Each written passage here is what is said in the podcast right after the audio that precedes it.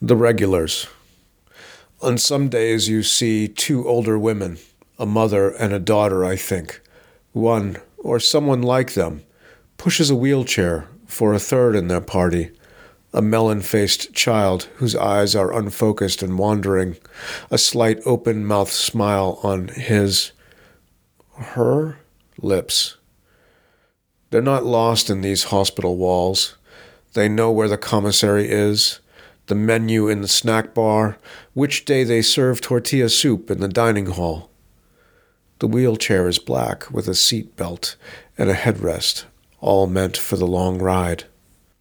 As they pass the man in the white bowling shirt and Red Cross volunteer smock, he raises both hands, one to wave, the other to press the microphone to his neck, above where the hole is. It greets them with the voice of Stephen Hawking.